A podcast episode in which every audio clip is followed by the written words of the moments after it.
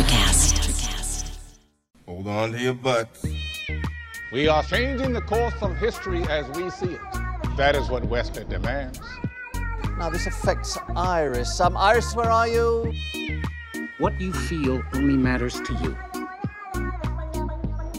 I do not entertain hypotheticals. The world as it is is vexing enough. Iris, I have a tip for you. Don't take drugs! Or whatever movies with Wesley and Iris.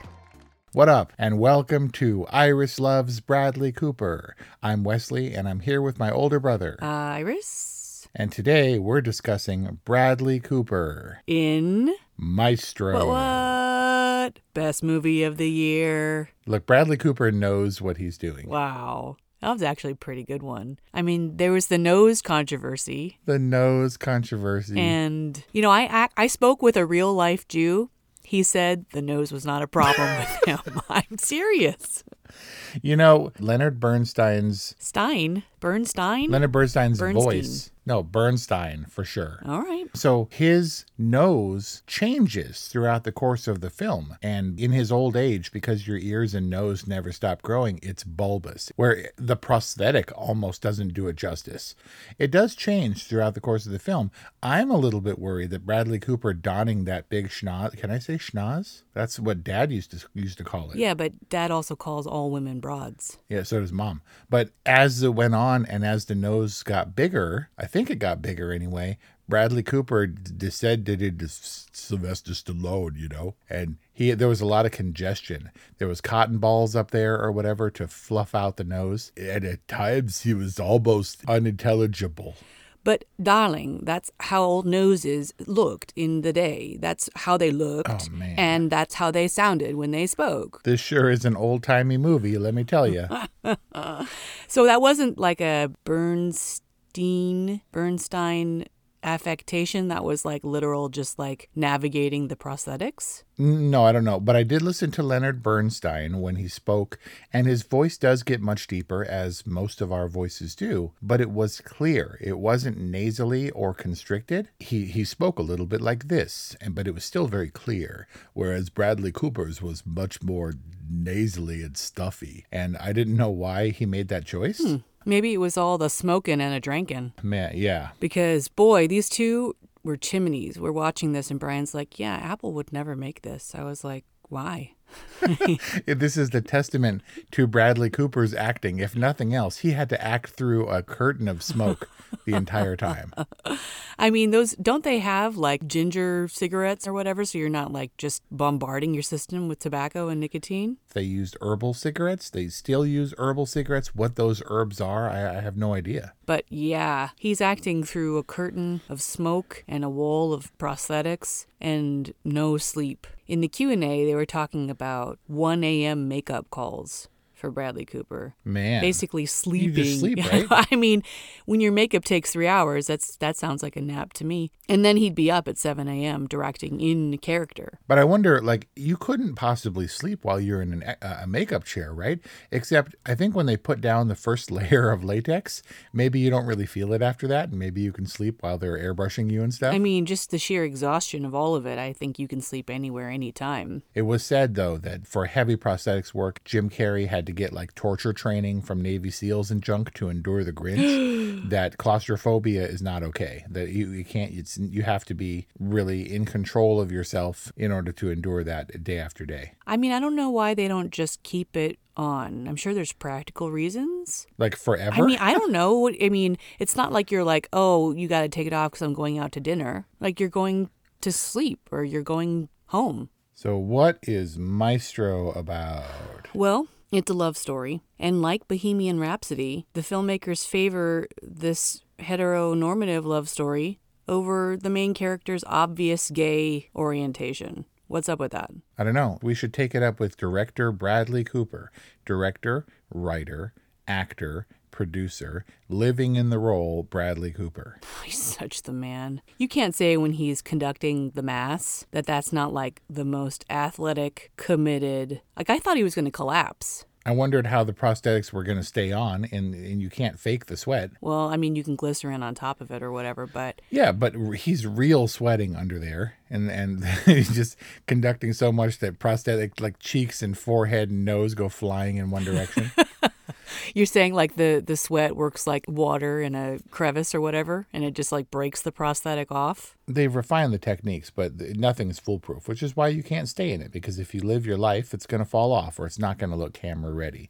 But there was a quote at the top, and the quote set, I think, a tone for the movie in that it was a little bit confusing and didn't commit to an answer. And Kelly Ray was like, Is this quote saying that the movie is a contradictory work of art and has no answers? Because that's annoying.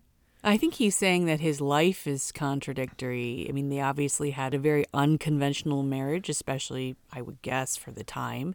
His music and his career path, not necessarily contradictory, but not following some kind of prescribed course. I mean, from Mass to West Side Story, how does one do that in their creative career? And there was a lot of flourish and a lot of really heavy directorial touches. This felt like a later stage Spielberg movie to me. It felt Lincoln-y or even West Side Story E. Like director Chewie E? Right. You know the story about him getting up and going and telling Bradley Cooper in the middle of A Star is Born, you know, you're directing Maestro.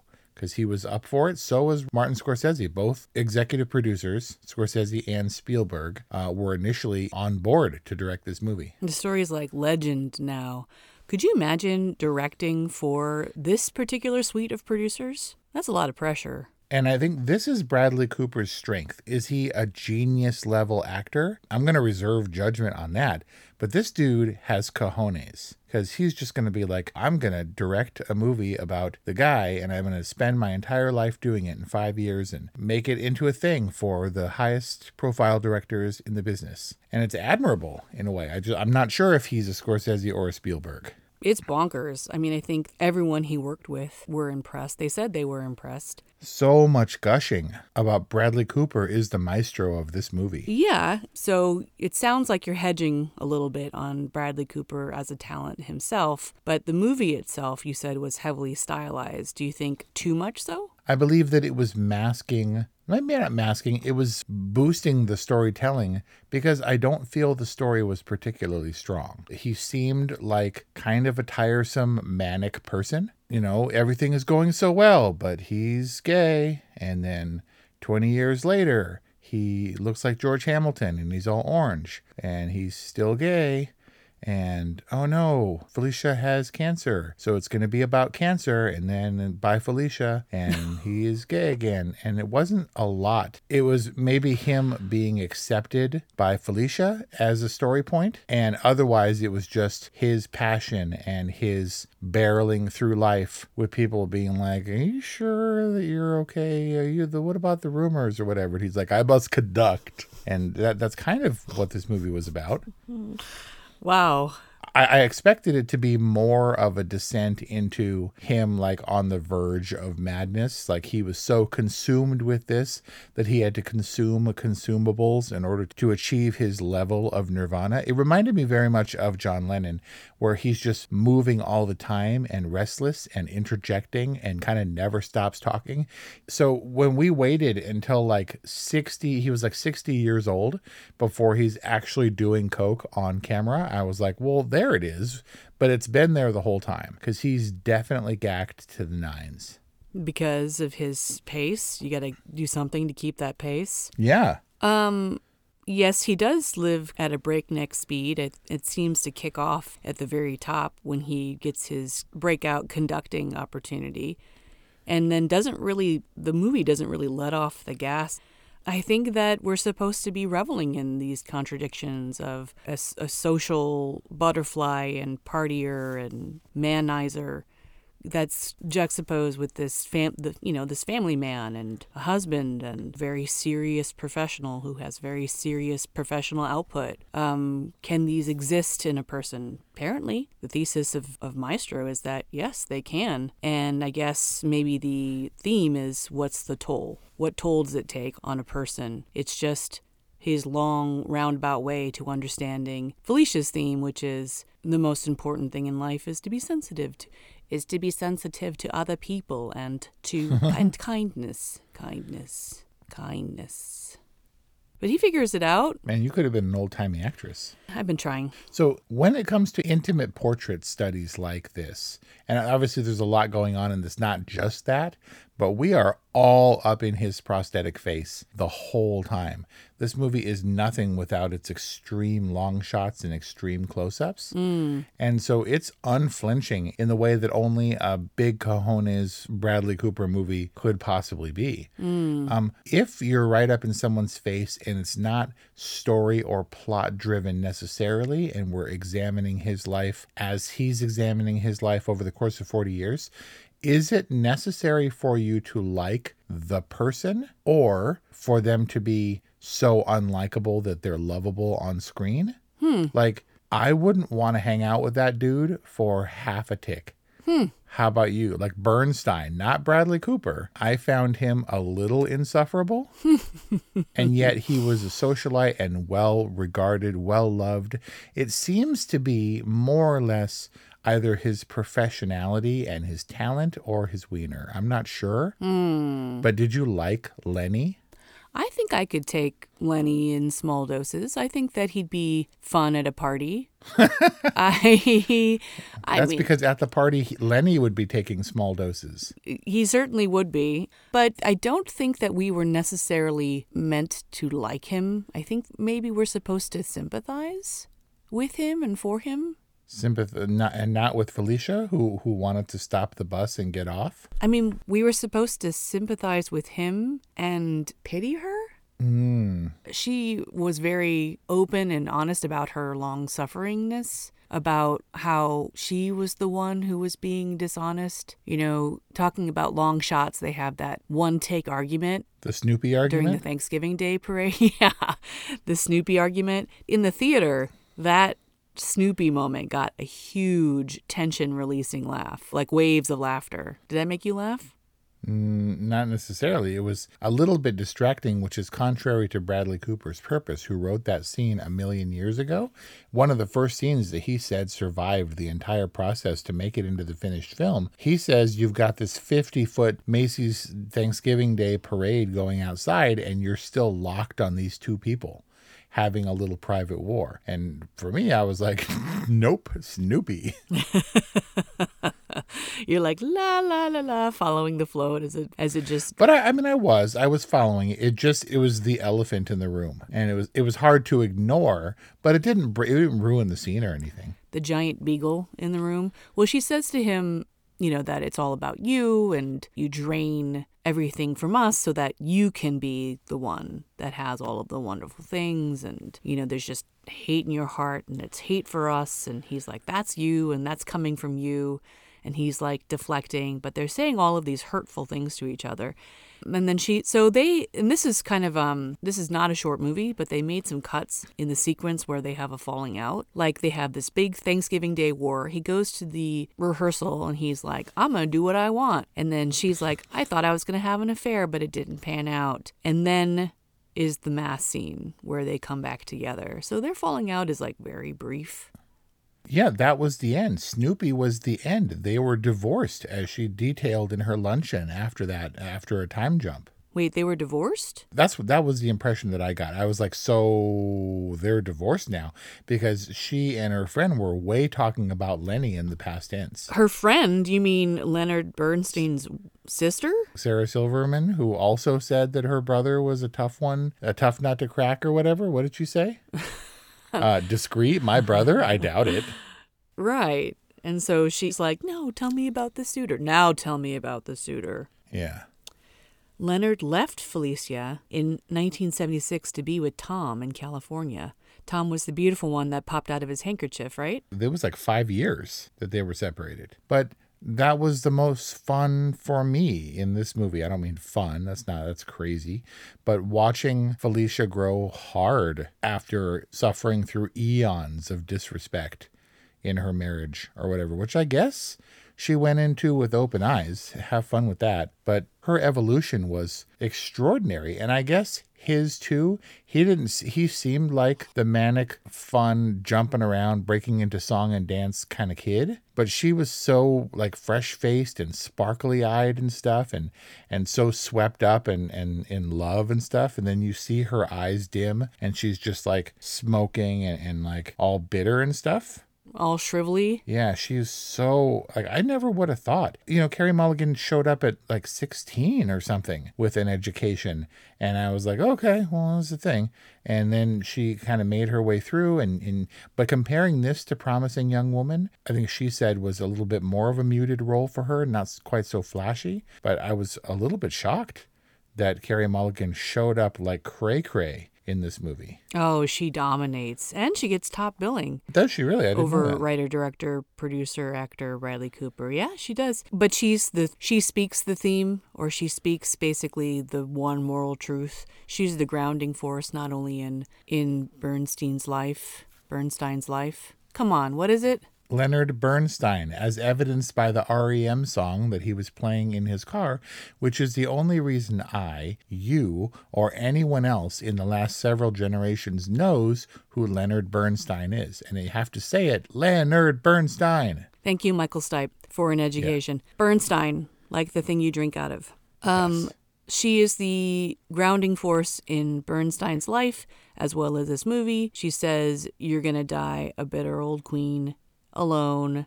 And he's like, "Mm, Yeah, I don't want that. And the rest of the movie is family. And they're like doing the can can and listening to records and running around in their nightgowns. And that's what they want to suggest ultimately was important to them, which was family. I mean, and maybe that was what Leonard Bernstein wanted to get out of this because he and she loved each other so much that their relationship, for better or worse, survived all of his other predilections until her death. And he resisted Tom and anyone else. And, and then after she was dead, he's like, all right, I'm going back to Cuban dancing or whatever with Bob or Tom. And otherwise, he was, he seemed to be a devoted family man, except for A, the rumors, and B, his professional schedule. Because he seemed like he was, there was no lull where he's like, I don't know where I, who I am anymore if I don't have the music. He was always in demand. He and was. so that took up a lot of his time. It didn't seem like, yeah, the work product slowed down any. It was, but he did seem like he was a little beleaguered by by the rumors or the criticism of his personal or social life. When she says, "Fix your hair, you're getting sloppy," I think that was supposed to be indicative of he's playing it a little fast and loose, which is not only contradictory to their marriage agreement, but also seemed like was starting to weigh him down. Like the whole thing with him trying to fix the rumor with his daughter that was the fight that he was fighting. So the question is whether or not Leonard Bernstein, the actual person, looked like Bradley Cooper would look in adulthood, or if Bradley Cooper came through enough in the Leonard Bernstein movie Maestro that I can't get this idea that the real Leonard Bernstein is Bradley Cooper under a bunch of makeup. you can't you like can't unsee it it's like disney it's disneyland effect at work in a person and so how much of bradley cooper is in the performance or is in the judicious choices that were made in the telling of a life story that is very complicated and contradictory it seems like a lot. A star is born is a love story. And how much more of a love story was Cooper's version versus the preceding versions. I guess I'm not really sure, but it's pretty solidly a love story and he definitely appeared very much in love with Lady Gaga when they're performing at the when they were performing at the Academy Awards and he's yeah, busted up his marriage. and he's taking pictures with Carey Mulligan and they're holding hands and it's and they're keeping up the illusion, right? And so the love story was obviously not only obviously but corroborated as being his choice. It seems like Bernstein, Bernstein, Bernstein and Tom had a had a relationship of substance. Would it not have been suitable for a film? Would it have been a tragedy?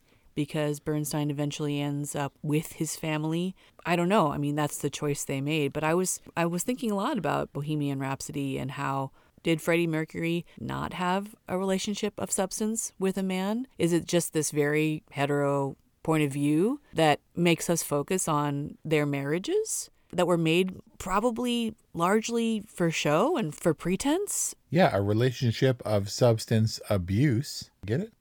Get it? Because they did lots of coke and he was manic the whole time. But Bradley Cooper met Carey Mulligan and he first brought up the idea of this movie and he pitched it to her saying, I want to make this movie about a marriage. So it was very clearly intended to be about the relationship between these two people, which might have been an unconventional focus or a highly conventional focus, depending on how you look at it. But the other stuff served to inform. It wasn't meant to be salacious, uh, it was meant to be focused on the trials of a marriage when there's so many extraneous motivators and factors that it can't really sustain. And I guess therein lies the drama. Leonard Bernstein has been around forever. He's regarded as one of the most videoed and photographed composers in history and apparently was is really widely known Uh, he was never on my radar, but a movie had never been really made about him. And Bradley Cooper looked really hard to find the elements. But I'm not sure how much how effective it is as this was the story that absolutely needed to be told. Perhaps I'm wrong. I'm probably wrong because there was a lot of interest in this script, but didn't Bradley Cooper write this script? He did. He co wrote it. Is this not, are you saying this is not the definitive Leonard Bernstein story? I'm saying if there is a definitive Leonard Bernstein story, I don't know what it is. I'm not sure that anybody would care is it high profile because it's Bradley Cooper and five years of his life and utter dedication and slathered in makeup and big boy filmmakers looking over his shoulders?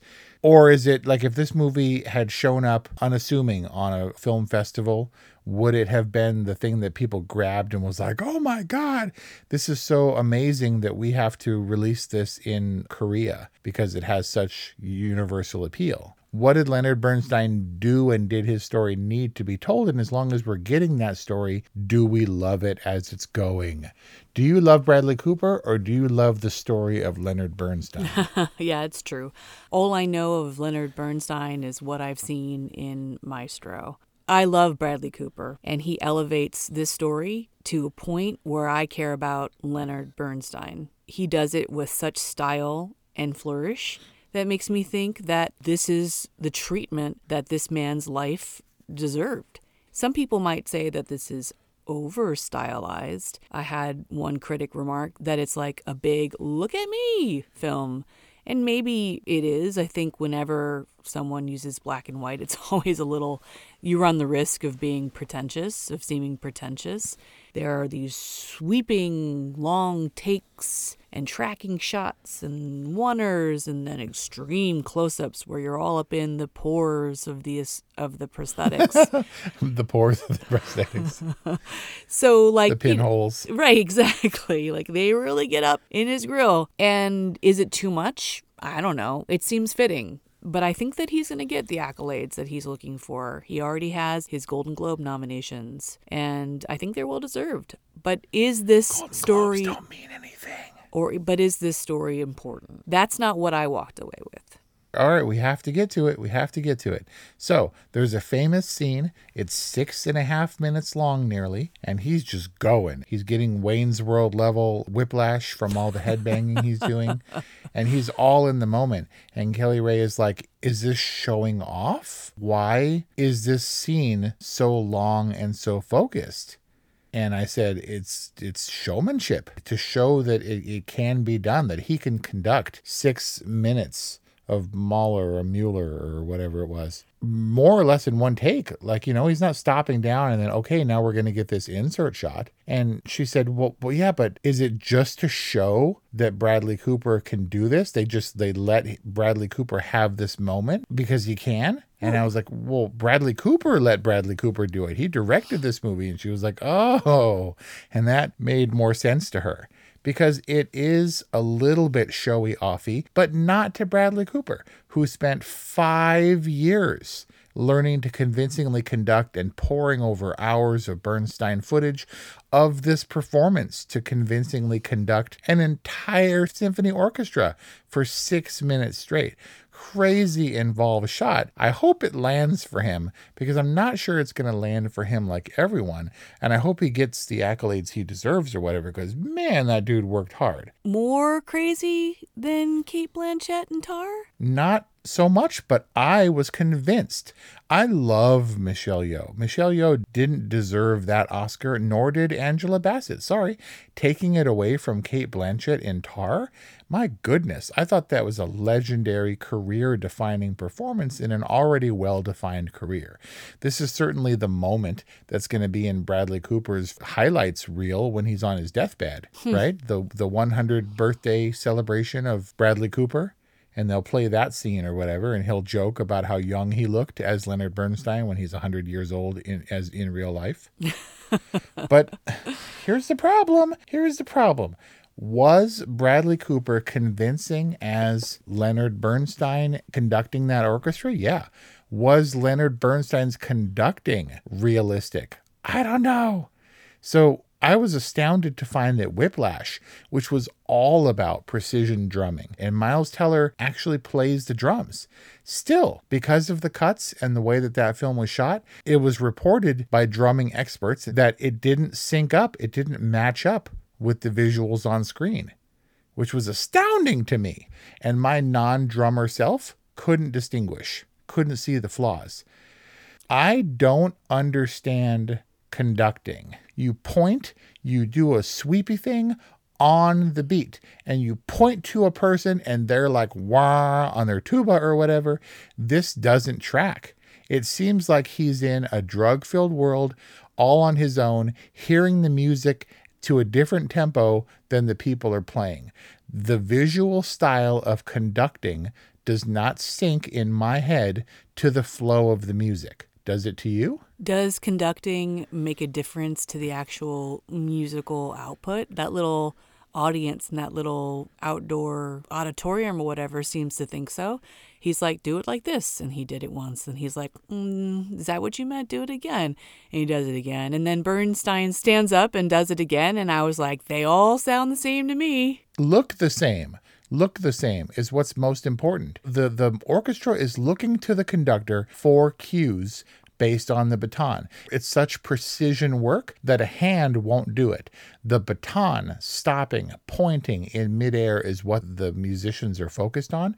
It all looks like gibberish and a cheat to me. And applying that to the broader theme of Maestro, I couldn't tell how convincingly he orchestrated that orchestra or played Bernstein because it all felt so out of my range or area of knowledge or expertise.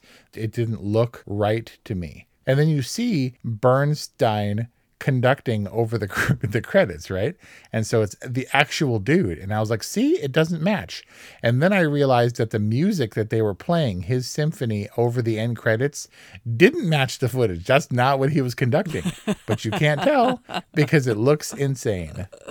There's a small percentage of people who might be able to comment on this. So please hit us up 818-835-0473 or whatevermovies.com. Listen, Bradley Cooper can't drop his pants and show us those big cojones. He has to play the piano and give us an athletic performance a la Tom Cruise and Jerry Maguire, conducting on his tiptoes at gravity defying, bendy angles.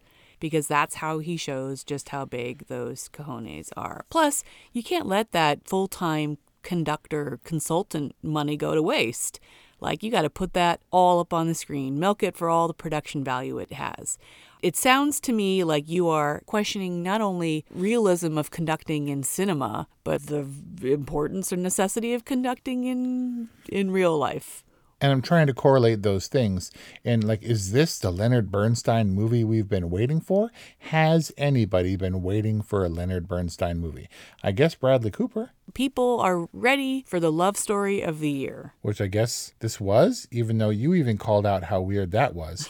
However, I do think that it was a good focus for this movie because it has Carey Mulligan. She was so good like astonishing. Like Meryl Streep level. Exactly. She was so stable and she held this crazy manic dude in her orbit for decades. And I think he it was a real boon. I could I was like, well, well, wait, Lady Gaga's a musician. Why wouldn't he just keep her around and carry her over since they had such a connection from A Star Is Born? Because Lady Gaga couldn't hold a candle to the vastly surprising Carey Mulligan in this movie, who I think really held it down for everybody. She was the rock while letting Bradley Cooper's Leonard Bernstein be whatever the heck he wanted to be. This is her year. But I would be shocked if they weren't both recognized, and frankly, if Maestro didn't sweep the makeup and prosthetics categories. Bradley Cooper, by a nose. you said it, not me. Okay, this is my thing: is to slightly poo-poo all your Bradley Cooper movies that you bring, and you're like, "Look at this movie," and I'm like, "Yeah, it's all right." Thus, the enigma, the mystery that is Bradley Cooper, Maestro. So good. You got an all right from Wes, a best picture of the year, good from Iris. What did you think? 818 835 0473. Is his conducting any good? Or whatevermovies.com for more discussions on Bradley Cooper's work, including Nightmare Alley, The Hangover, Maestro related West Side Story. Thank you for listening, and we'll see you next time. Hey guys, it's Miriam Love here, and I want to share something very special with you. Check out my new release, All In, the Spanish remixes, out now on Electric House Records. And always remember be love, share love, all love.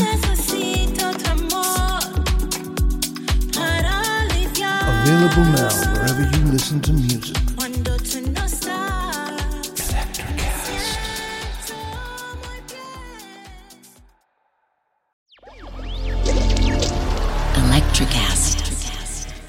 Welcome to the Candle Power Hour. Come with us backstage behind the scenes of show business spanning over four decades and bringing you the experiences that can only be told by the people who were there. Our guests are from the A list, the F list, and everyone in between. Get set for some of the most insane, hilarious, and inspiring stories you will ever hear. I'm Mercury. And I'm Diego. Your host for the, the Candle, Candle, Power, Power Hour. Hour.